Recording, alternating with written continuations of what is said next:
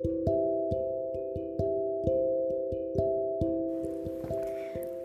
ー、皆さんこんにちは。そしてはじめまして。あのー、私のニックネームはハコと申します。今回がですね初めての第1回目のこの録音となりますのでまずは自己紹介をさせていただきたいと思います、えー、私はですね、えっと、今ドイツのミュンヘンというところに住んでいます。えー、まあ、主人のですね仕事の、えー、海外赴任がきっかけで一緒にあの家族5人で引っ越してきました。家族は、えー、8歳の男の子と5歳の女の子。そしてですねもうもうすぐ2歳のほんとやんちゃな男の子の3人の子供がいます。と日本に住んでいた時はですね看護師を5年保健師を5年勤めていました。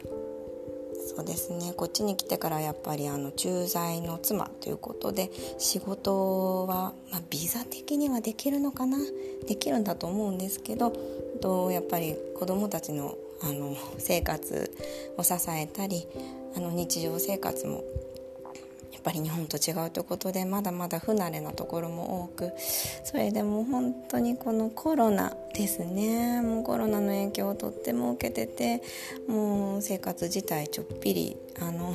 大変なのでまだまだあのお仕事っていうところにはまだ目が向けられていないんですけどあの今後ですねちょっとずつあのウェブを使いながらあの皆さんと出会えたらいいななんて思っております。私が一番興味がやっぱりあるのはあのー、子どもの子育て。あとは教育っていうところにとっても興味があります。で看護師になったきっかけもですね看護師さんになりなってあの誰かを助けたいとかそういう思いではなく逆にですね看護師さんにまあちょっと医療ミスということまあ今だとねちゃんと医療ミスっていうことで取り扱ってもらえて裁判とかやると多分良かったんだろうと思うんですけどもう30年前の出来事なんですが私の祖母が、えーと、看護師さんの正直医療ミスというか判断ミスであの命を落としてしまうというとっても あの悲しい出来事がありました。でその出来事があった時にですね私の父があのまあすごく泣いてもう立ち直れそうにない中学校2年生の私をですね父がですねもうそんなにまあ看護師さんを恨んでも仕方がないと。それよりもどうやったら同じようなミスが起きないか同じような悲しい思いをする人がいなくなるかを考えた方がいいんじゃないかって一つ課題を与えられまして。で私はやっぱり一生懸命ね中2のあんまりね 頭が良くないというか知識のない中で考えてああやっぱり教えてもらってないのかな。お勉強が足りてなかったんじゃないかな。看護師さんはみたいな なんか単純なこと考えちゃってそれで看護の教育という方に興味が向きまして自分が看護の教育の場に行ってみたい。あと教える立場に立ってみたい。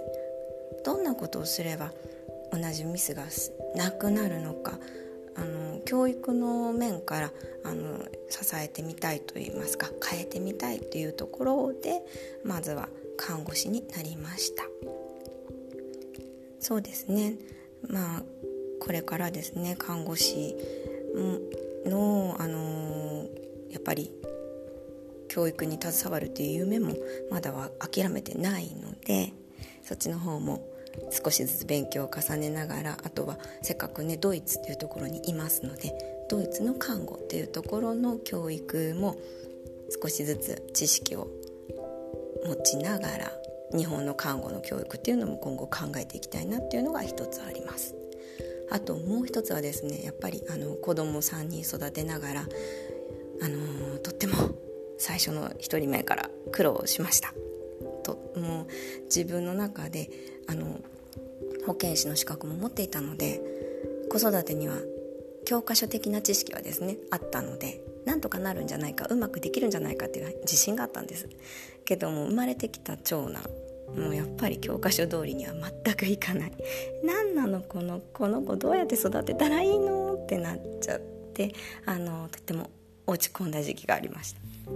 で、えっと、その時にですねあの私自身も悩みを一緒に打ち明ける友達もできたりあとはですね専門のあの右脳教育っていうものに出会いまして私自身の右脳をもっと活発に使って子育てをするとすごく子育てっていうものの考え方が楽になったんです。